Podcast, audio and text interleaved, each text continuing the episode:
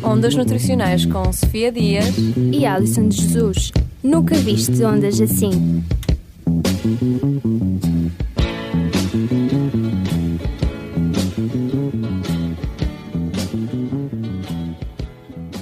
Maio é o mês de coração e, como tal, este órgão tão importante para a nossa existência será o centro do nosso programa. Assim sendo, vou começar por explicar-vos em que consiste o sistema cardiovascular. Este é constituído pelo coração, responsável por bombear o sangue para o resto do nosso corpo, e os vasos sanguíneos, que funcionam como uma rede que direciona esse mesmo sangue. Sem o sistema cardiovascular, a existência de vida não era possível, uma vez que a sua principal função é fornecer às nossas células o oxigênio e os nutrientes necessários à sua sobrevivência. Como tal, doenças que afetem este sistema irão comprometer de uma forma marcada o nosso bem-estar. A Organização Mundial de Saúde estima que em 2030 cerca de 23 milhões de pessoas morrerão no mundo anualmente devido a doenças cardiovasculares, um número bastante assustador e que só mostra a importância deste tema. De seguida, irei explicar-vos em que consiste este grupo de doenças tão preocupantes, por isso fiquem atentos.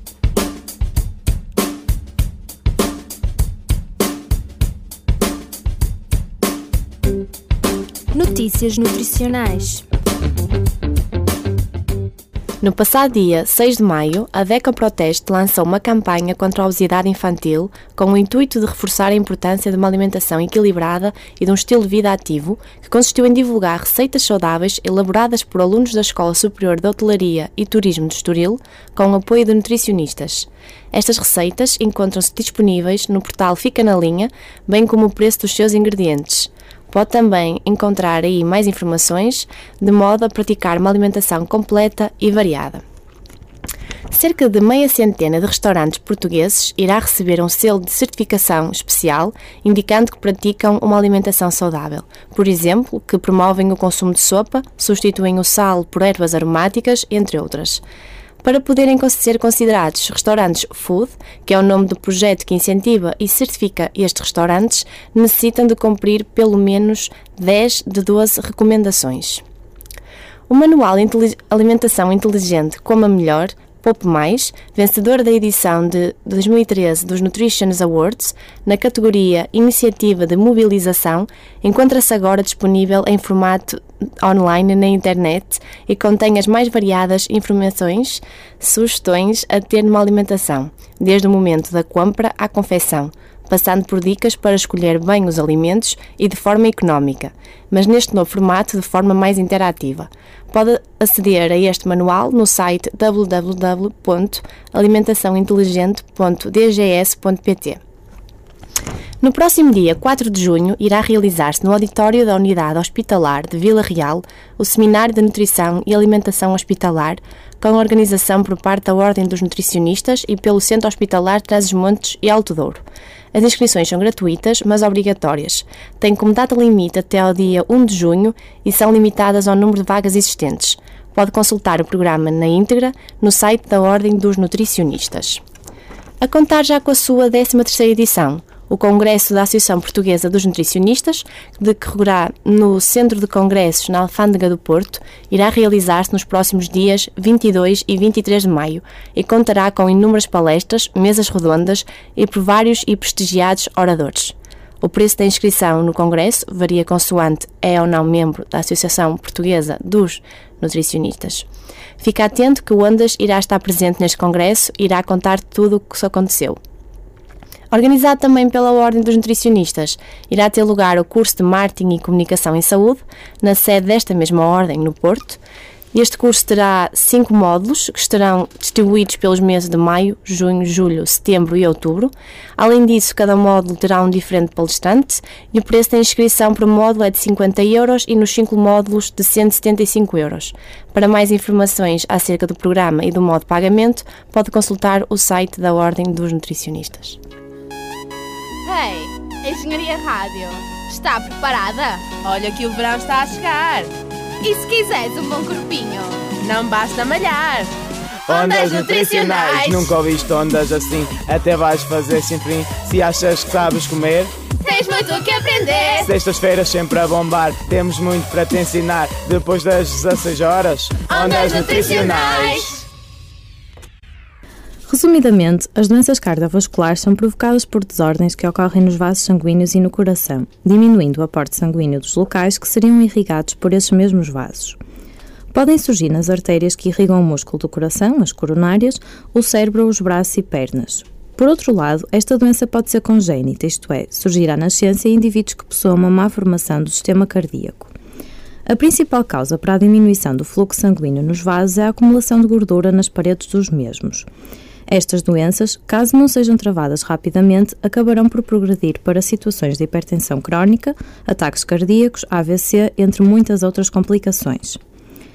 Existem várias causas que levam ao aparecimento das doenças cardiovasculares, nomeadamente o facto de ser fumador e exposição ao tabaco, a inatividade física, uma dieta pouco saudável e a obesidade e o consumo de álcool. Por isso, tenta ter um estilo de vida saudável e lembra-te que a alimentação tem um papel fundamental no aparecimento destas doenças. Ouve um pouco mais se queres conhecer os principais sintomas.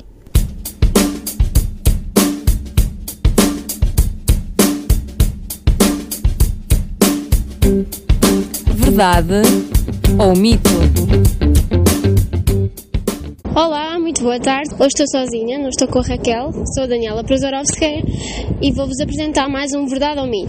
Este mês, mês de maio, vamos falar sobre o coração e então vou desvendar mais um mito ou então confirmar mais uma verdade. Para tal, vou entrevistar mais alguns estudantes aqui da FEUP e vamos saber a opinião deles quanto à questão. Não se deve recomendar exercício físico para doentes cardiovasculares, principalmente após terem tido um, um ataque cardíaco. Acho que é mito. Eh, eu sou a Ana, estudante do quarto ano de, de mestrado integrado em Engenharia Industrial e Gestão e eu acho que o exercício feito por parte dos doentes cardiovasculares deve ser uh, controlado, neste caso, ou por uh, prescrição médica, eh, sem muitos esforços, mas regular. Olá, eu sou estudante do quarto ano da Engenharia e Gestão Industrial. Acho que, quer dizer, concordo e não concordo, ou seja, desde que seja feito de forma moderada, ou seja, aconselhado pelo médico, ou seja, não haver demasiado esforço, mas também não parar eh, a sua vida ativa, não parar de vez o exercício físico. Por isso acho que deve ser, deve ser feito de uma forma moderada e aconselhada pelo médico próprio. Portanto, o exercício físico para essas pessoas terá de ser de uma, sempre de uma forma muito moderada e sempre com o consentimento médico, não é? Sempre limitado por aquilo que eles dizem. Uh, sou Márcio, acho que a afirmação é um mito, porque não consigo encontrar qualquer justificação para que, para que uma pessoa que tenha um ataque cardíaco não possa fazer exercício físico. Eu acho que é verdade, porque acho que as pessoas que tiveram um ataque cardíaco não devem fazer esforços. Acho que é mito. Olá, Daniela. Olá, Alison. Então, estás cá para mais um Verdade ou Mito, não é? Exatamente. E o tema deste mês foi o coração. Portanto, a questão que eu lancei aos estudantes de, daqui da FEUP e da FCNAUP foi a seguinte: Não é aconselhada a prática de exercício físico no doente com doenças cardiovasculares, principalmente se já teve um ataque cardíaco. Verdade ou mito? Verdade ou mito? Verdade ou mito? E a resposta é mito. Pois é, para a grande maioria dos doentes com doenças cardiovasculares, o sedentarismo é uma má ideia, é uma péssima ideia. Existe uma relação inversa de dose-resposta entre a quantidade e intensidade da atividade física e a mortalidade cardiovascular, tanto em indivíduos saudáveis como em indivíduos com doença cardiovascular pré-existente. E mais, segundo o um estudo da Sociedade Portuguesa de Cardiologia, a prática de exercício físico é segura para doentes com insuficiência cardíaca. De facto, a terapia pelo exercício é atualmente presença transversal nas principais recomendações clínicas para a abordagem da doença cardiovascular e, se implementada adequadamente, tem também benefício nos seus vários fatores de risco, como hipertensão, dislipidemia, insulinoresistência, obesidade e inflamação. Está, pois, comprovado que o exercício reduz a progressão das doenças cardiovasculares e faz com que as pessoas com estas doenças sejam menos propensas a ter um primeiro recorrente ataque cardíaco. Por isso, mesmo depois do ataque cardíaco, os doentes devem ser incentivados a praticar exercício e a começar a trabalhar após mais ou menos duas semanas. Há muitas poucas pessoas que têm restrições significativas a longo prazo em termos de nunca fazer exercício e são aqueles em estado mais críticos e mais graves. Devemos então perceber porque é que a atividade física ajuda a prevenir e até a recuperar de uma doença cardiovascular. Ele fortalece o músculo cardíaco e hipertrofia os músculos em geral, reduz a gordura corporal, melhora o fluxo sanguíneo, a saúde e o bem-estar geral.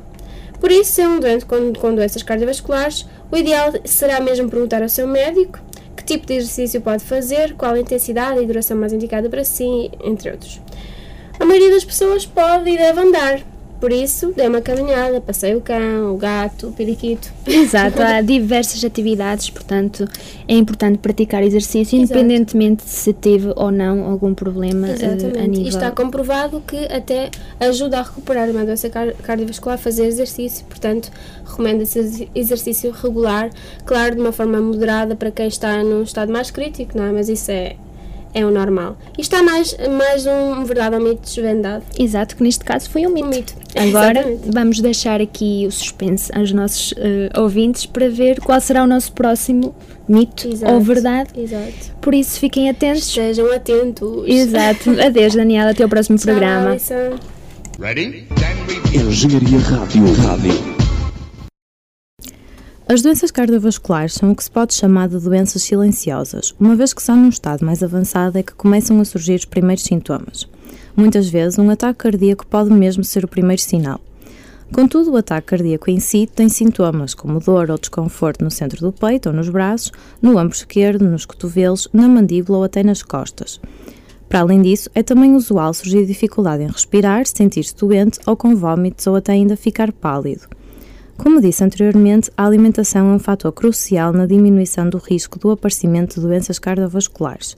Por esse motivo, tenta reduzir o consumo de sal, comer mais fruta e vegetais, fazer atividade física de forma frequente e evita o uso abusivo de bebidas alcoólicas. Para além disso, não fumar é também muito importante. Mantém-te saudável e atento, pois as doenças cardiovasculares são um problema emergente e cada vez mais frequentes.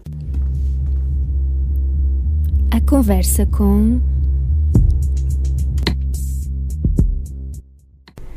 Olá a todos, vamos começar agora a rúbrica A Conversa Com. O nosso convidado de hoje é com grande privilégio que tenho de apresentar o professor Dr. Pedro Moreira, uh, professor na FCNAUP e uh, professor que também tem contribuído muito na área da nutrição, não só em Portugal, mas pela Europa fora e mundo fora também. Olá, professor. Olá, é um prazer estar aqui convosco. Olá, professor, muito obrigada por ter aceitado este convite e estar cá. Prazer hoje para falar de um órgão que é muito importante, que é o nosso coração. Uh, professor, quais são os alimentos que são, dito, os grandes vilões, os maus da fita, que prejudicam o bom funcionamento do nosso coração? Uh, de facto, há vilões nesta, nesta história. Uh, e parte da, da, investigação dos anos 50 aos anos 80 foi muito enviesada por a procura dos maus.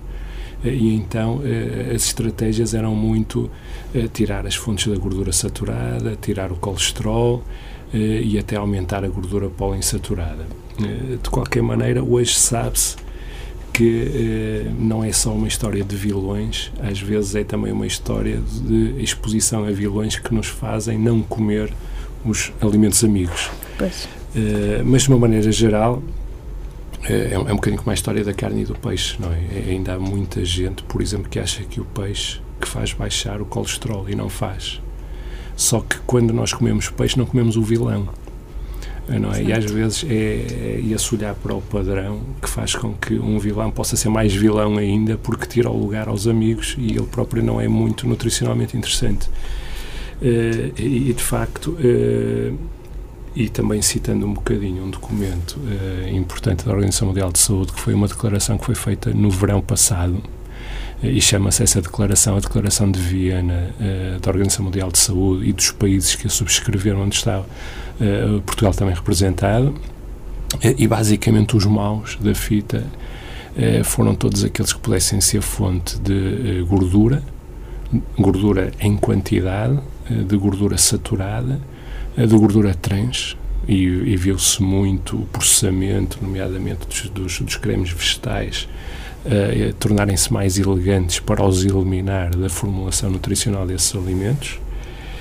Uh, o sódio, portanto o sal e o açúcar em exagero. Portanto, os vilões que reunirem este pacote de, de maus intérpretes da, da, da história são uh, os uh, a abater. É?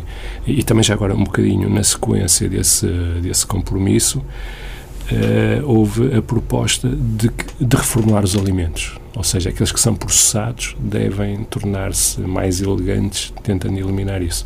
Esta reunião foi uma reunião muito interessante, é uma reunião politicamente muito relevante, por, por estar representado também o, o, o nosso Ministro da Saúde, e depois também foi uma, uma, uma, reunião interessante, onde esteve a nossa faculdade representada também e teve um interesse muito particular, porque de repente nessa reunião eh, estavam eh, como representantes do, do, Instituto Nacional de Saúde Ricardo Jorge, eh, uma, uma antiga nutricionista, ou uma colega que é a doutora Ana Rito, que foi também estudante da FECNAUP, a representar a Direção-Geral da Saúde estava o professor Pedro Graça, portanto também... Também cada casa. Também cada casa, e à frente dos trabalhos da Organização Mundial de Saúde estava o Dr. João Breda. Também cada casa. De maneira que foi um espaço ótimo para se discutir vilões Exato. nutricionais. Nós sabemos que a hipertensão arterial é, é um fator que, que, aumenta o risco da, da doença cardiovascular, eh, sendo mesmo conhecida como a primeira causa não só de mortalidade, mas também de, de morbilidade eh, em todo o mundo. Ela, por não ter sintomas, faz com que seja também um problema silencioso, o que é, acaba por ser difícil claro. de, de diagnosticá-la. Uh, há estudos que, que, comprovam que uma redução de peso consegue diminuir cerca de 8 a 12 níveis da, da pressão arterial, sendo que muito está relacionado com a dieta, dito a dieta DASH, que é, que é uma abordagem dietética uh, para prevenir a hipertensão, uh, sendo que consegue ter os mesmos efeitos do que os melhores antihipertensores. Basicamente, o que é que consiste esta dieta? Ou seja, o que é que esta dieta tem para ser tão boa como um, um fármaco, um medicamento. É, é, de facto tão boa, tão boa que até serve para uh, dar um exemplo que traduz, que luta de, de, alguma forma contra as pessoas que não acreditam que uh, manipular o, o, o, sal, o sódio, possa ter um impacto na saúde. Pois. E esta dieta também serve para ilustrar um bocadinho isso. Uh, então, em termos históricos, digamos que a primeira abordagem para parar ou para diminuir a pressão arterial com este tipo de alimentação, eh, tem a ver com um estudo inicial eh, onde participaram indivíduos que tinham valores de pressão arterial eh, até 160 mm de, de, mercúrio de máxima e uma, e uma diastólica de, entre 80 a 95, portanto também já, já alta. Sim. É? Uhum. Uh, e o que foi verdadeiramente surpreendente uh, é que esta maneira de comer, que privilegia muito os ortofrutícolas, uh, teve logo impacto ao fim de duas semanas. Isso é extraordinário. Foi, portanto, uma evidência de que havia ali uma coisa importante. Mas, curiosamente, nesta primeira abordagem, os, estas pessoas, ainda assim, mesmo com esta maneira de comer, ingeriam cerca de 3 mil, miligramas de sódio, que é um valor ainda alto. Então, houve um segundo estudo em que, para além deste enfoque neste grupo de alimentos, uh, houve restrição de sódio. E aquilo que se verificou nesta segunda abordagem, que acrescentou à primeira eh, aquela maneira de comer com aqueles eh, alimentos, verificou-se que nos indivíduos que ingeriam menos sódio, os efeitos ainda eram muito mais marcantes. Portanto, eh, de alguma maneira, hoje, esta abordagem nutricional que anda muito à volta de escolher alimentos de maneira a diminuir a quantidade de gordura total e a gordura saturada, de diminuir o colesterol e, ao mesmo tempo, comer. Aliás, ao longo da nossa conversa, esta é já uma primeira ideia a tirar, que é esta mudança, que é lidar com a doença cardiovascular não é só não comer, é também comer. comer é? exatamente. É? E, e esta dieta, esta DASH, acrescenta esta visão e então neste comer-se por um lado se evitavam estas gorduras o comer dava muito potássio à custa dos alimentos de origem vegetal dava cálcio, dava magnésio uh, e, e, já agora eh, confrontando-a um bocadinho eh, com o padrão alimentar mediterrâneo.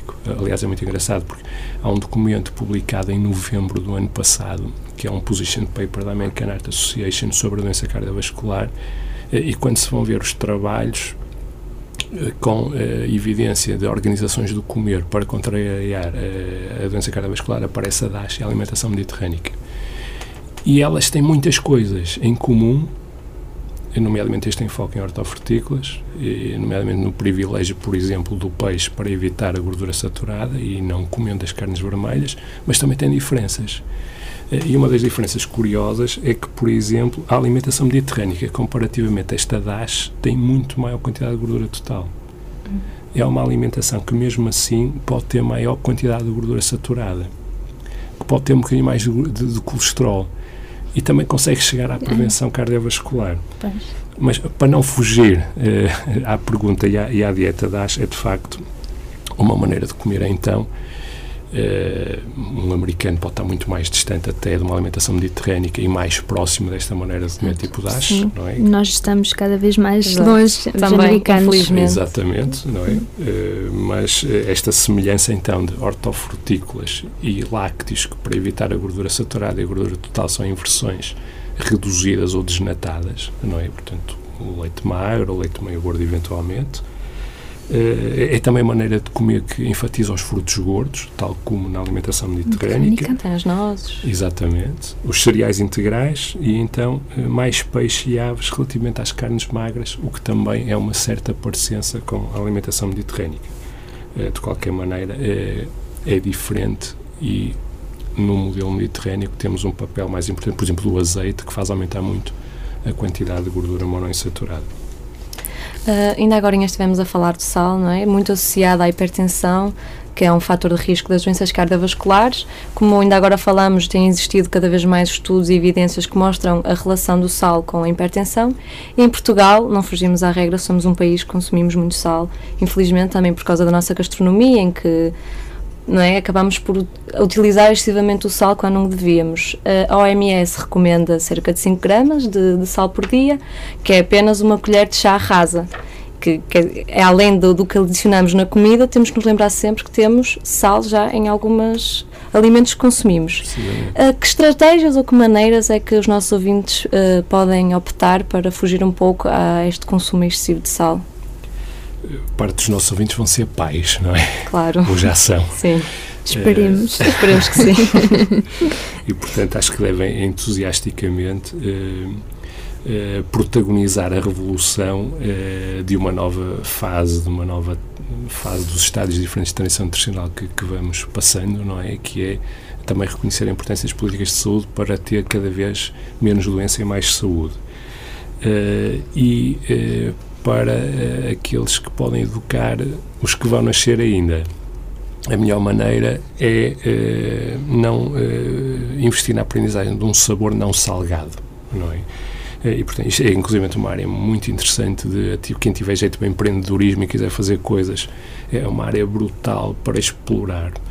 Eh, eu lembro-me nos infantários de ver psicólogos a fazerem coisas giríssimas com a capacidade cognitiva dos meninos, da linguagem. Eh, não me lembro de ver coisas interessantíssimas a acontecerem eh, com equipes que vão ensinar os meninos a fazer abordagens amigas e não perigosas que se podem fazer numa cozinha para preparar comida saudável. É? Portanto, há também áreas de negócio interessantes muito caminho a explorar, não é? Muito caminho a explorar, não é? E gente eh, nova empreendedora com boas ideias vai conseguir fazer coisas nesta, nesta área porque eh, tem a ver com a exposição. Se, se porventura os educadores, eh, os pais começarem a preparar comida com muito sal, vai ser muito difícil depois o caminho inverso. Eh, porque há uma certa preferência que é mais difícil de ser diminuída, não é? Quando se já interiorizou um modelo em que o sal está numa determinada quantidade. Eh, de maneira que isto também nos motiva para a importância de todos nós podermos dar um contributo para a diminuição do sal, não é? Nomeadamente respondendo primeiro à pergunta que é quanto é que podemos baixá-lo eh, de maneira que os nossos ouvintes que queiram fazer experiências em casa consigam baixar sem serem apanhados é? e consigam baixar para uma quantidade que já seja significativa e mereça esse gesto. Eh, e então aqui há uma grande controvérsia, e só para verem uh, o que é que isto é a área de negócio, por exemplo, agora quando estava numa reunião da Organização Mundial de Saúde com a Direção-Geral de Saúde, em novembro passado, em Lisboa, Uh, havia uma empresa uh, holandesa que já só recebia pedidos de transformar os alimentos em, vamos imaginar um plano hipotético, alguém que aqui fabrica um chouriço uh, que tem uma quantidade X de sal e quer ter uma versão com Mais, menor quantidade, sim. mas sem grande modificação de sabor. Portanto, há gente eh, da química, da tecnologia, da engenharia, da nutrição, não é? Portanto, todos juntos à volta do mesmo objeto para darem uma nova solução. Portanto, é claramente uma área interessante. Até coisas que podem ser mais domésticas, não é? Como fazermos a sopa em nossa casa, Exato. eh, com menor quantidade de sal. E vejam como aqui nós não temos ainda inventados ou à nossa disposição os instrumentos mais simples para os quais os nossos ouvintes também podem ser peças muito importantes de inovação.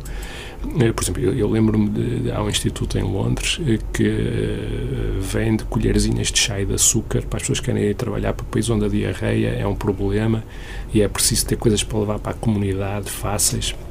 Então é uma colherzinha que tem, é uma peça com duas colherzinhas, numa pontinha tem o sal, na outra tem o açúcar, e aquilo que permite é, de uma maneira prática, a pessoa vai a um açucareiro e a um recipiente de sal, enche a colher de uma medida e de outra que já está pré-formatada para fazer uma bebida de reposição hidroeletrolítica.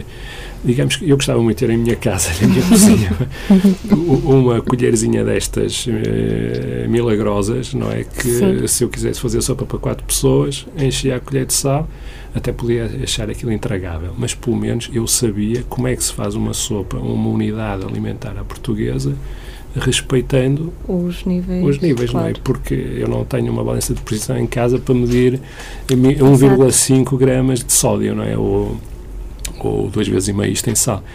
Eh, E, portanto, também aqui a inovação é, é bem-vinda, não é? E depois temos um outro super alimento que precisa de ser mexido, não é? E é gente nova que eu tenho que mudar e tornar mais elegante, que é o pão. Pois. Nós acabamos de fazer há muito pouco tempo a determinação do teor de sódio no pão de Maputo e o pão de Maputo chega a ter menos sal Do que de Portugal. do que o Portugal, não é? É, é? Aliás, é muito interessante porque se quiserem ver o que é rotulagem na Finlândia, se quisessem vender um pão eh, na Finlândia com o nosso teor de sal, tinham que pôr lá uma, Uma- um aviso. um aviso, não é? Que aquilo tem Um algum warning. sal. não é? Exatamente. E, portanto, eh, houve um primeiro passo fantástico, excelente, eh, que foi A legislação. a legislação, não é? Sim. Se podemos estar descansados e de braços cruzados, penso que não, que há coisas para melhorar, tornar mais atrativo com, com menos sal. Aliás, há uma experiência muito interessante de um grupo português eh, que em escolas, eh, e isso tem a ver com a pergunta o que é que podemos fazer, não é? Eh, conseguiu ter impacto na diminuição da ingestão de sal dos meninos com o projeto de hortas escolares eh, e os meninos puseram-se eh, a cultivar eh, ervas aromáticas, a levar para casa. Outro ponto é? fundamental é que somos um país tão rico não é? em, em ervas aromáticas. aromáticas, sim. Temos uma história, pronto, sempre, sempre fomos muito ricos. E nisso. também é no âmbito da, da dieta mediterrânica, que também Exatamente. dá um, um realce às, dietas, às ervas aromáticas. É uma boa opção. Nós podemos usufruir mais e, e assim ajudaríamos a reduzir os teores de sal, mas temos um paladar, não é? Claro. Exatamente, que podemos eh, melhorar, não é? Até porque se repararem, muitas vezes o sal e a parte perversa também é essa, que é de o pôr numa quantidade de maneira a nós conseguirmos aceitar comida menos boa. E Pois. se nós formos comer uma sopa a qualquer lado, que é uma sopa muito pobrezinha, porque só tem um purê de batata e três bocadinhos de couve galega para dizer que é caldo verde, ou três folhinhas de, sopa- de, de espinafres para dizer que é uma sopa de espinafres, não é? E se não fosse às vezes aquela quantidade de sal, isto seria difícil intragável. de, de comer, É. não é? O sal é parte- usado para camuflar este sabor E- amargo, esse sabor. Eu falo, nota-se muitas vezes quando comemos sopa fora de casa, pelo menos eu falo por mim, noto muito esse excesso de sal. Diferenças. Porque é mesmo para, para atrair, não é? É o que vende, é o sabor. E depois levar com aquela outra parte que é ir a algum sítio que a comida até está, está boa, o peixinho maravilhoso, não é? e depois uma hora do almoço a pessoa começa a beber água, a beber água, e já bebeu três Aquela copos de água e quatro copos de água, e depois é tanta água que já os sucos digestivos estão de tal maneira diluídos que a pessoa já sente que já foi água a mais, não é? Aliás, eu falo pela minha mãe que sempre que vamos comer fora, aquela história, não gosto nada de comida de restaurante, porque depois fico com sede, sede, sede, o que é que a comida de restaurante tem, não é? E acabamos por descobrir que realmente há diferença e a diferença tá- pode estar aí, não é? E, e, e será muito difícil, sobretudo quando temos que comer essa comida fora de casa, depois viver num só modelo, não é? Porque, sobretudo para os mais pequeninos, eh, porque é uma competição desleal para a família que se organiza e põe pouco sal, Claro. depois de levar os meninos para fora e para modelos com mais sal, e há alguma tendência para que se ache mais interessante, Mais modelo atrativo, mais exato. atrativo e, e é difícil viver num modelo que é mais elegante para a prevenção cardiovascular. Uh, falamos agora de sal e agora, inevitavelmente, vamos ter que falar da gordura, não é? E no que toca à prevenção das doenças cardiovasculares, o Departamento de Agricultura dos Estados Unidos, do outro lado do oceano, recomenda que para a prevenção das doenças cardiovasculares devemos consumir até 10% de valor energético total de ácidos gordos saturados, isso ou substituí-los por ácidos gordos monoinsaturados ou poliinsaturados, enquanto que aqui na Europa a EFSA tomou medidas mais radicais e uh, recomendou o mínimo, o mínimo possível de ingestão de ácidos gordos saturados, uh, ou seja, vemos assim dois contrastes um pouco uh, controversos, não é? Afinal, o, será mesmo necessário essa, essa radicalidade ou e, essa, essa introdução uh, ótima que fizeram permite logo uh, concluir que se há controvérsia nos valores é porque não se sabe a história com muito detalhe, não é? é? E regra geral, em, em, nutrição, quando há histórias assim como essa, elas tornam-se ainda mais apetitosas não é? para tentar perceber, perceber o que é, é que se passa é que ali, o que é que está certo e o que é que qual Exatamente. é o valor ideal, não é?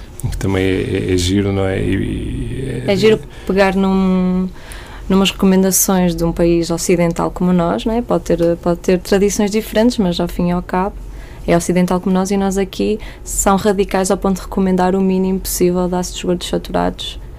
E pronto, acho que é, é um tema de discussão interessante. É. Uh, sem dúvida, aliás, eu até uh, daqui a pouquinho ia uh, ler uns textozinhos do Dr. Emílio Pérez a esse propósito que já mostram um bocadinho também o quanto ele também achava o tópico interessante e, e, na sequência disso, uh, há um exemplo muito curioso de um trabalho importantíssimo feito nos anos 70, anos 80, que foi um, um, uma intervenção, um estudo multicêntrico americano em cerca de 360 mil homens. Portanto, muita gente. Uma amostra representativa. Grande, 35 anos a mais ou menos 60 anos, portanto, adultos, não é? Já naquela fase em que começam a ver também as doenças da quarta década de vida. Eh, de maneira que eles eh, escolheram os 15% dos indivíduos eh, que estavam no top do risco para a doença coronária, que deu cerca de 12.500 homens. E submeteram-nos a uma intervenção. Então, essa intervenção consistiu um bocadinho na concordância do que acabaram de dizer, para a gordura saturada limitá-la a 10% do total ingerido, baixar também o colesterol. Esta altura, anos 80, era uma altura muito de que no, eh, havia esta coisa da preventiva, onde o colesterol aparece eh, como também um, um elemento a abater, e portanto havia este, este valor de 300 miligramas como ponto de corte. Eh, e aquilo que se verificou, o estudo durou, durou cerca de 8 anos, é que no final houve modificações significativas do colesterol total e do colesterol LDL. significativas ou modestas. Eh, portanto, houve aqui um, um impacto eh, que, quando se foi ver se teve impacto na mortalidade, não apareceu nada de especial que justificasse tanto esforço e tanta intervenção, o que, de alguma maneira, para quem está a pensar em limitar gorduras saturadas a 10%, afinal, limitou-se e qual foi o resultado? Não foi um resultado animador. Uh, então eu passava aqui para o tal texto do Dr. Emílio Pérez, onde ele diz assim: suscita poucas dúvidas que níveis elevados de colesterol numa população aumentem o risco de doença coronária. Uh, no entanto, sabe-se que a incidência entre os idosos dos países ricos é menor do que aquilo que seria de esperar relativamente à incidência calculada para os seus níveis elevados de colesterol e relativamente à que se verifica entre adultos jovens com colesterolemas semelhantes. Portanto, aquilo que ela acha estranho aqui é que haja idosos que, para o colesterol que têm, não tenham afinal tanta doença cardiovascular. E diz ele assim: como explicar certos desvios grosseiros que fogem à geralmente aceita correlação linear entre valores de colesterol no, no plasma e a ocorrência de doença coronária? Por exemplo, porque é que a doença coronária é tripla nos sérvios em relação aos japoneses, eh, quando uns e outros têm colesterolemas em torno de 160 miligramas. Portanto, aquilo pois. que ele diz é esta observação, não é? Exato. Indivíduos com o mesmo colesterol plasmático como é que uns... e com incidências diferentes. Exato. E quanto à mortalidade, como é explicar que os indivíduos em Creta, que têm uma colesterolemia média de 200, morram 15 vezes menos desta patologia do que os italianos ou gregos continentais com valores idênticos. É, portanto, tem, tem, muita piada e é neste sentido que há também um estudo espanhol muito engraçado que eu agora acrescentava esta informação dele, eh, onde a intervenção foi intervir com alimentação mediterrânica num grupo e adicionar azeite. Outro grupo, intervir com alimentação mediterrânica e adicionar nozes. Portanto, estamos a falar de muita gordura. Muita gordura. Uhum. E há um grupo controle que foi aconselhado a baixar a quantidade de gordura, basicamente de todas Total. as fontes. E aquilo que se verificou é que os valores, o, o impacto dos indivíduos que fizeram alimentação mediterrânica com o azeite ou com as nozes, as nozes foi muito semelhante, 30% num, 28% no, noutros, de abaixamento do AVC, do infarto e da mortalidade por doença cardiovascular. Portanto, moral da história, as pessoas que foram expostas a mais quantidade de gordura, mas num padrão alimentar tipo mediterrâneo, só, só à parte, eh, estas pessoas estavam a fazer cerca de 41% de gordura total e a, faz, e a, fazer cerca de 9% de gordura saturada, portanto um bocadinho menos que os tais 10, uhum, mas uhum, não se calhar o tal mínimo dos mínimos possíveis. Exato. E isso remete-nos para o início da conversa, porque mínimos dos mínimos possíveis eram os tais 6%, ou da DASH, por exemplo, de baixar que é uma dieta com menos do que 9%, e portanto aqui há mais gordura e há menos doença cardiovascular. E isto justifica a pergunta, mas porquê é que isto acontece? Pois. Não é? Porquê é claro. que há esta controvérsia? Uh, e, eventualmente, uma diferença entre uma e outra situação é que no início dos anos 80 eh, e, e, mesmo neste estudo de intervenção, uh, anos 70, anos 80, uh, o enfoque é muito o nutrimento, não é? Portanto, o diminuir a gordura total, ou diminuir a gordura saturada, enquanto este enfoque de, deste prédio médio que utilizou a alimentação mediterrânica como estudo de intervenção, o enfoque é a alimentação total. E, de facto, possivelmente para o balanço cardiovascular é importante não comer e é importante comer. comer. É? E quando eh, se vai para o comer mediterrâneo, estão-se a evitar umas coisas, mas ao mesmo tempo a comer outras e possivelmente o segredo está aí. Está, por, aí. está por aí. Está por aí.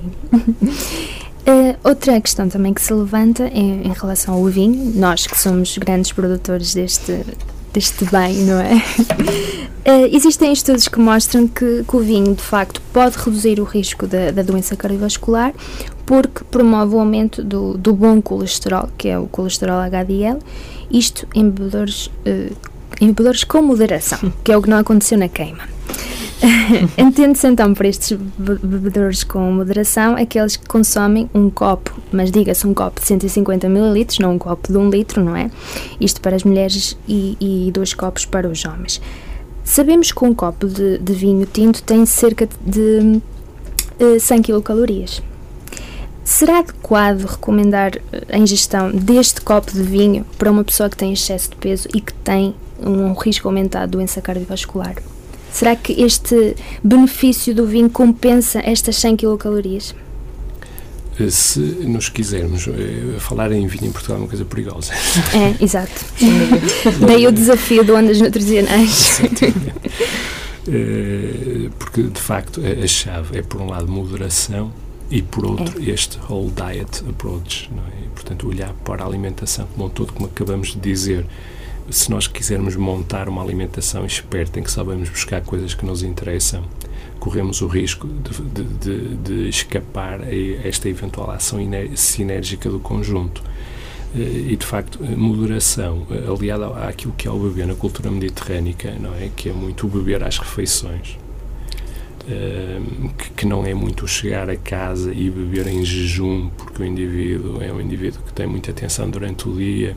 Mas é muito engraçado neste artigo do Dr. Do Dr. Emílio Pérez que eu vos li, que, contrariamente ao que às vezes escapa nos grandes pareceres das sociedades científicas sobre a prevenção cardiovascular, se vocês quiserem divertir a ler o artigo dele, vão ver que ele acrescenta, além do tabagismo e da questão do peso corporal, e da atividade física o, a ausência do stress na família e no trabalho. E nós sabemos muito pouco o que é que as coisas valem em cada uma destas destes clusters de, de, de funcionamento, não é? Eh, e, portanto, eh, eu empurraria as bebidas alcoólicas e o vinho para um consumo moderado. É aquela história que acho que é uma imagem que tem passado. As mulheres aqui estão em pior, estão em desvantagem relativamente aos homens, só podem beber uma, uma dose por dia, os homens eh, dois. dois copos, dois. não é? e, portanto, é empurrado para o contexto da refeição, porque, de facto, aquilo que se percebe de tudo aquilo que se passa numa refeição faz acreditar que, metabolicamente, o efeito seja completamente diferente do indivíduo está em junho e depois, de repente, leva com etanol em cima. Claro. Não é? com beber de um padrão totalmente diferente. Eh, relativamente ao, ao, peso corporal, é, é, muito engraçado. Em Espanha há trabalhos muito interessantes sobre o papel que pode ter mesmo no peso corporal. E o consumo moderado, à partida, é claro que se eu pensar assim, se eu tenho 1200 quilocalorias para dar e tenho que dar X de vitaminas e X de minerais, será que eu tenho margem para gastar 100 quilocalorias numa coisa que não leva mais nada? Exato. É isso que eu vou ter que pensar, não é? Se, é, se eu tenho margem que se aprender um bocado a jogar. Exatamente, para dar 100 quilocalorias vazias, ou se preciso que aquelas 100 quilocalorias levem cálcio, vitamina D, etc, etc, não é? Eh, ainda que do ponto de vista, se eu não quiser tanto pensar em emagrecimento, mas quiser mais pensar na manutenção de um bom peso, uhum. Eh, há coisas muito interessantes que mostram, por exemplo, para o vinho tinto, alguma capacidade para induzir a expressão de aromatase uh, e a partir daí pensarmos que isso possa ser interessante para um adipócito menor e menor quantidade de gordura corporal e para o resveratrol também há coisas muito interessantes eh, que mostram que este fenólico também é interessante para a inibição da, da lipogênese de novo. Eh, ou seja, há alguns atores no, no, nos vinhos que podem ser peças interessantes. Agora é questão de os pormos no momento certo, na altura certa, em quem é que pode beber e, e para gozar a tal alimentação mediterrânica, uma boa refeição com um copo de vinho, acho perfeitamente. Temos que saber jogar com os cenários, não é? E também usufruir desse prazer claro. para quem gosta. Não é? Exato. É porque o vinho é uma vida bastante social, não é? E com muita tradição em Portugal, que se eu soubermos jogar nos cenários certos, até pode ser uma mais-valia. É? Exatamente. É? E é tão bonito, não é? Toda a cultura que está por trás da produção do, do vinho, da madeira também. Não é? Os Açores também têm os, os biscoitos, não é? aquelas zonas de produção do, do verdelho, não é? é. é no Alentejo, Douro, as outras zonas vinícolas, não é? Mesmo para a importância. Aqui no norte. Aqui é muito forte, não é? E, este lado bom do beber moderado, porque não aproveitá-lo, não é? Claro. Uh, falamos então agora no, no vinho. Eh, no resveratrol, que é um antioxidante. Uh, os antioxidantes, não é, que estão muito na moda como um suposto alimento milagroso, um, um, um composto milagroso, e até já se ouve bastante nos, nos mídias, não é, a sua relação com a prevenção das doenças cardiovasculares. Uh, existem evidências que, de alguma relação com os antioxidantes e a, a, prevenção das doenças cardiovasculares?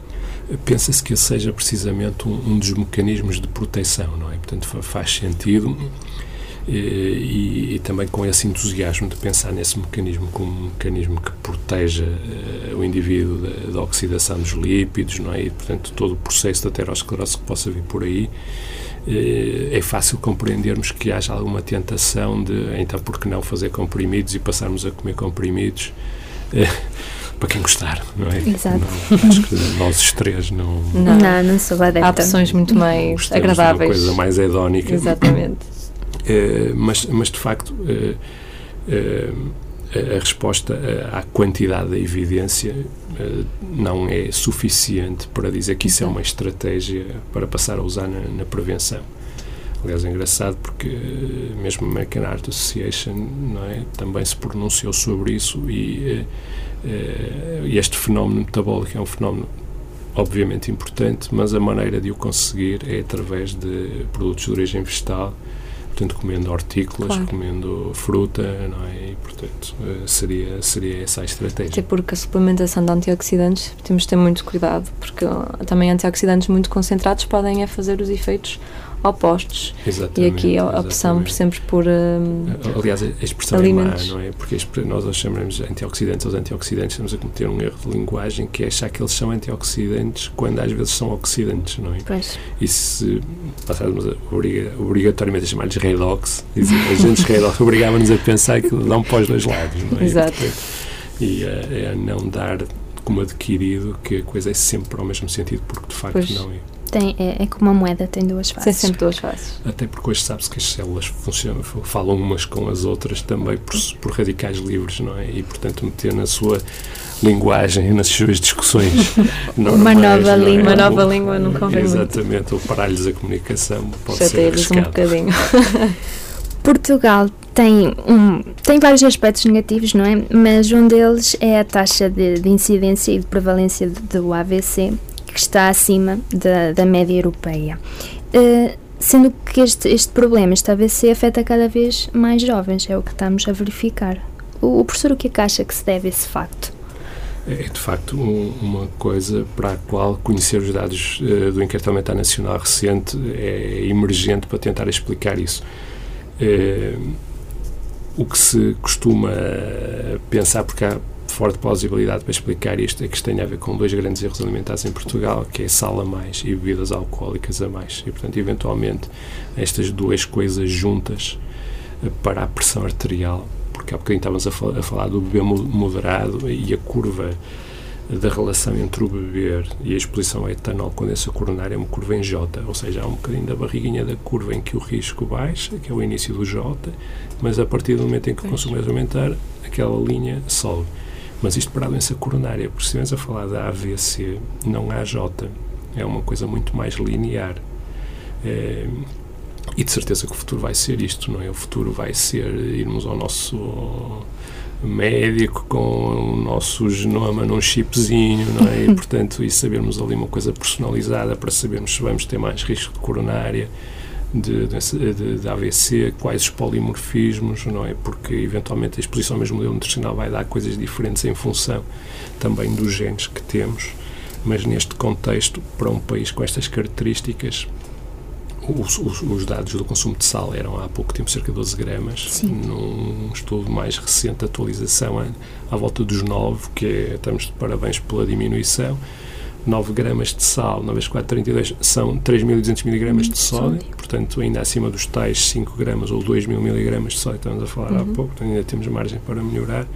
E, e nas bebidas alcoólicas, eventualmente, Sim. muita gente está acima do moderado, não é? Exato. E também um pouco o sedentarismo, cada vez Sim, mais. cada certeza, vez mais visível. Exatamente. Que é pena, porque nós de facto estamos num pequeno pedaço de paraíso onde temos gastronomia, temos espaços livres, cultura e podemos bem é? aproveitar e contrariar a, a tendência. É, e só é ganhávamos saúde com isso e reduzíamos as despesas do Estado a nível Exatamente. de saúde. Acho que fala-se tanto em crise e economia quando devemos apostar mais na prevenção e se calhar. E não tanto no tratamento. Exatamente. É, vai ser a nova onda, com certeza, não é? Esperemos, Esperemos que, sim. Já, já, se nota que haja essa mudança. Europa, não é? Essa preocupação com esse novo estádio, não é? Está na moda, ainda bem que está na moda e esperemos que continue. Tudo o que é bom tem que estar na moda. Claro. Assim, para concluir, para, para sumarizar aos nossos ouvintes, uh, que alimentos, que grupos de alimentos, que grupos principais de alimentos é que devemos consumir para nos precavermos, para nos prevenir de, das doenças cardiovasculares? É, é evidência e com os, os, grupos principais é muito convergente a um escrito do Dr. Emílio Pérez, é, onde ele resume assim: para prevenir a doença cardiovascular, devemos fazer refeições menos volumosas e mais frequentes. Isto relativamente à, à dimensão. Eu aqui subscrevo, subscrevo por inteiramente a atualidade desta, desta recomendação e depois eh, a segunda seria, e diz ele, a alimentação carece de quantidades elevadas de produtos hortícolas, frutos, leguminosas e produtos cerealíferos capazes de fornecerem fibras. Estes exemplos todos temos evidência para cada um destes grupos de alimentos como sendo, de facto, cardioprotetores, se quisermos falar assim. Uh, e depois eh, diz eh, ainda ao Dr. Emílio Pérez, quando se cozinhar com gordura, usá-la em mínimas quantidades e não a submeter a temperaturas elevadas.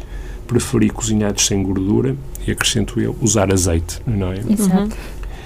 Uh, e depois, uh, portanto, uh, uma outra recomendação que é dar preferência a peixe e a aves. E, novamente, para estes dois, temos evidência que são mais amigos da doença cardiovascular e juntaríamos aqui também a evidência para os frutos gordos e para as nozes Uhum. que falávamos há pouquinho das intervenções nos, nos trabalhos espanhóis. Portanto, é- é estas, estes seriam os, os- os grupos-chave e assim em jeito de conclusão também eh, apanhando eh, estas variações que existem nos efeitos para os tais indivíduos de Creta, para os sérios, para os japoneses, nós temos que reconhecer, e também perante as recomendações que citaram da EFSA, em que não batem certo necessariamente com o mesmo discurso de outras instituições, o reconhecimento que é possível termos uma alimentação que, mesmo sem baixar o nosso colesterol plasmático ou LDL, possa funcionar na proteção cardiovascular. Exatamente. Ou seja, não darmos como adquirido que tem que baixar aquilo para ela funcionar, não é? Também podemos comer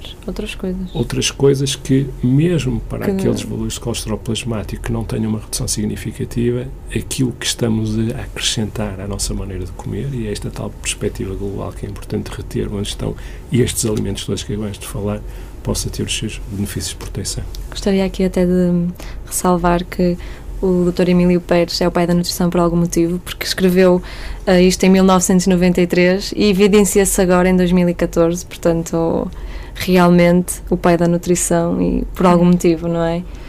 Exato. E fica aqui as, as recomendações, é? Exatamente, para os nossos Que- ouvintes. Exato, para, para proteger o coração, que é essencial.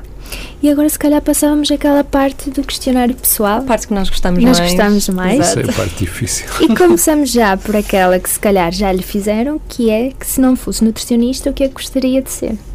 Por acaso acho que nunca me fizeram. Nunca lhe. Pronto, privilegiada.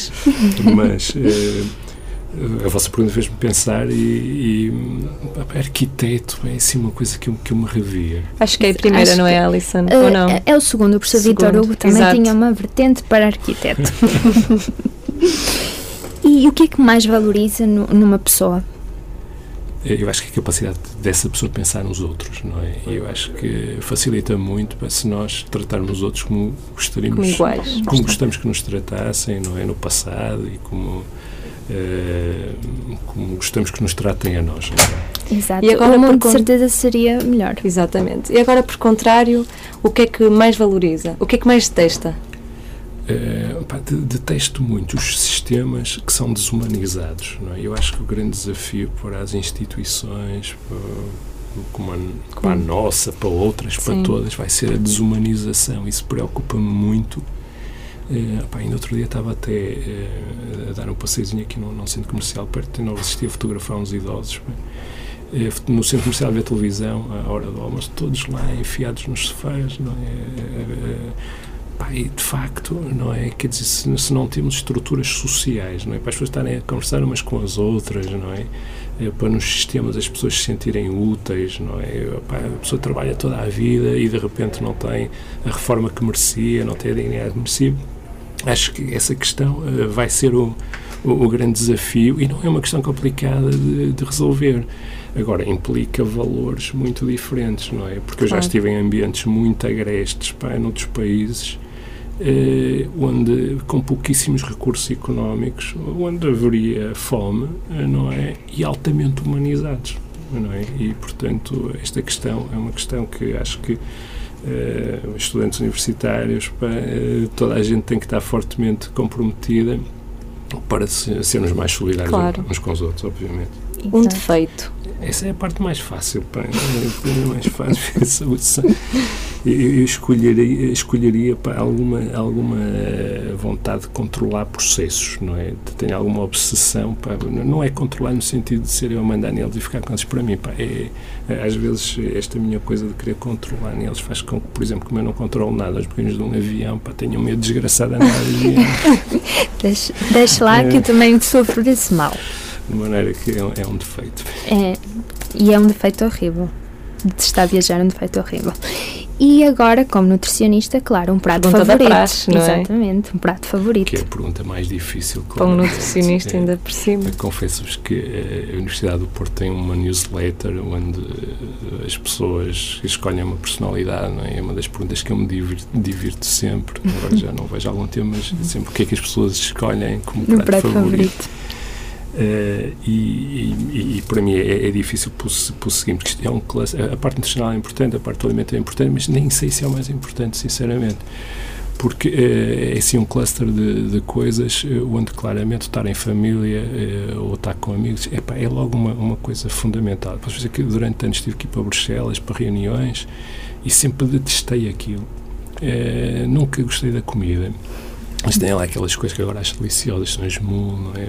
os, os, os, mexilhões numa, numa panelinha. E, pá, desde que fui em família passei a adorar aquilo. Portanto, portanto, quer dizer, quando, quando estou assim é, num, num sítio onde possa haver partilha, contar com amigos, acho isso fundamental. Não é? Acho que não deve dar prazer nenhum inevitável comer, comer o melhor prato do mundo que nós gostamos, mas estamos sozinhos, não é? Não é? A comida tem uma, um fator eh, social muito forte exatamente, e muito presente. Exatamente. E, e, e já agora, se calhar também não chega só para ser o tal de top, não é? A questão do ambiente físico acho uma questão muito importante. E então, o ambiente físico pode ser o mais tosco possível. Pá, uns, e, só para vos dar alguns exemplos, sei lá, eh, por exemplo, nos Açores, para estou-me a lembrar de umas coisas que nos souberam maravilhosamente, que foram umas cracas para num portinho de pesca, eh, não é? Onde é tudo, mas é tão delicioso, não é? tão genuíno, a genuidade na, na comida é uma coisa importante, não é? Ter, é se calhar é que a comida da nossa avó é sempre a melhor. E a genuidade. Essa, essa, se calhar é isso. entranhada, não é? Sem dúvida. E hum, assim para terminar, um desejo para o futuro.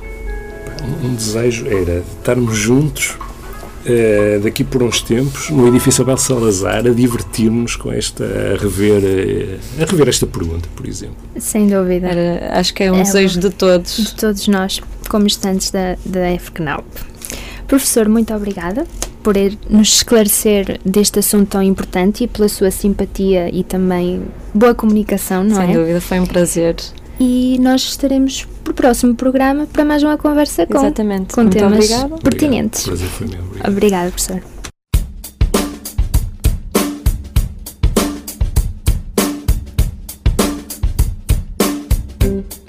Sabia que Estamos agora na rubrica Sabias que com a Mariana Silva. Olá, Mariana. Olá, Sofia. Vamos começando então por perguntar um bocadinho sobre as doenças cardiovasculares, que sabemos que envolvem um conjunto de fatores de risco que podem levar a várias doenças cardiovasculares. Na tua opinião, se removêssemos estes fatores de risco e associássemos, ou seja, eliminar o tabaco, fazer exercício físico, adaptar uma alimentação saudável, achas que este tipo de ações uh, seriam suficientes para prevenir as doenças cardiovasculares ou achas que apenas o caminho viável é através da terapêutica medicamentosa? Para mim, sem dúvida que a adoção de hábitos saudáveis é o mais importante, porque além de melhorar a qualidade de vida, previne não só as doenças cardiovasculares, mas também outras patologias. No entanto, existem outros fatores, como a hereditariedade, que são importantes, porque hum, existem algumas pessoas que, mesmo tendo hábitos saudáveis, desenvolvem alguns dos fatores de risco para as doenças cardiovasculares, nomeadamente a hipertensão e a hipercolesterolemia. Mas a prática de uma boa alimentação pode, nestes casos, eh, de retardar o aparecimento das patologias e as consequências das doenças cardiovasculares. Penso que a medicação é sim importante em conjunto com as alterações do estilo de vida, mas é particularmente importante quando os fatores de risco não são controláveis por boas práticas ou quando já estão instalados, ou então para minimizar o risco hum, da sua evolução e das, das complicações inerentes. Muito bem, então para ti prevenir uh, no que se refere às doenças cardiovasculares, é melhor que tratar. Sim, é de ressaltar que a maioria dos fatores de risco das doenças cardiovasculares são modificáveis e têm consequências bastante negativas na qualidade de vida um, das pessoas.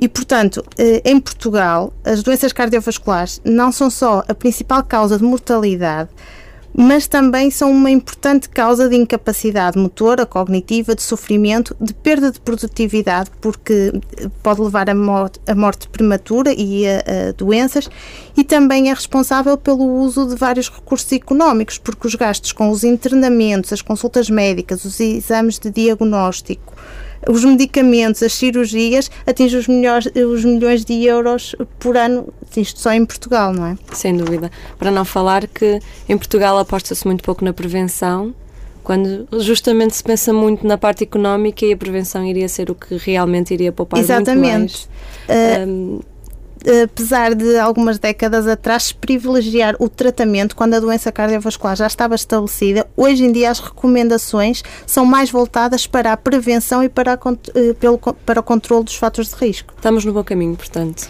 Sim, no entanto, a prevenção não depende, como é lógico, só das recomendações das várias sociedades de cardiologia e do empenhamento dos profissionais de saúde ou na, ou na promoção da vida saudável.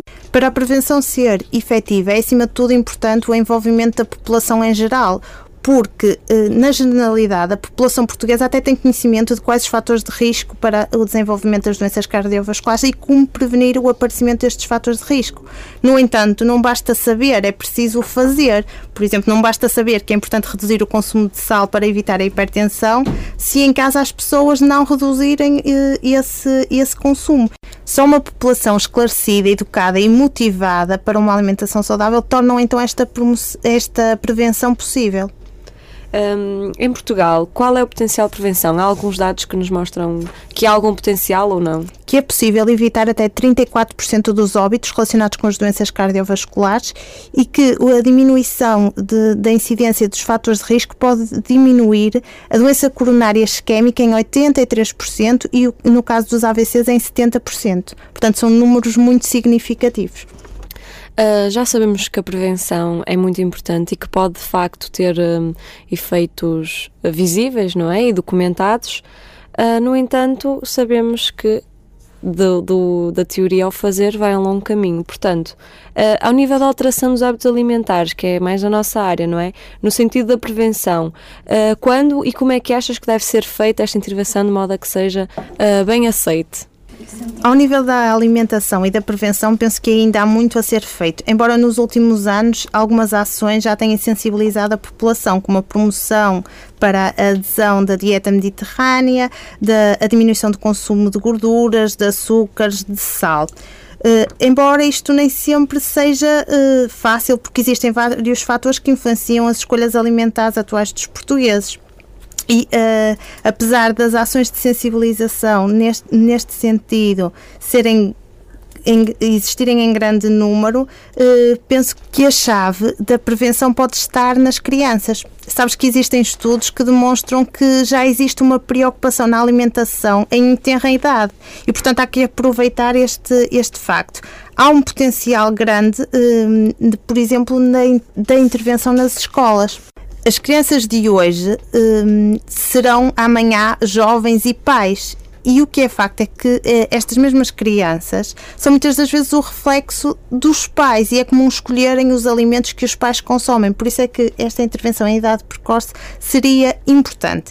Além disso, as crianças pequenas são facilmente influenciáveis por todos os que os rodeiam.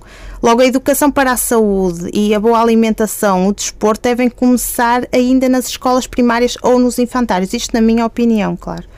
Uh, outra intervenção importante seria também ao nível da indústria alimentar, para que aumentasse a produção de produtos com pouca gordura, pouco sal e açúcar, ou então aquela solução que ninguém gosta, que seria taxar esses produtos e esse valor taxado ah, reverter-se para a prevenção e o tratamento destas doenças.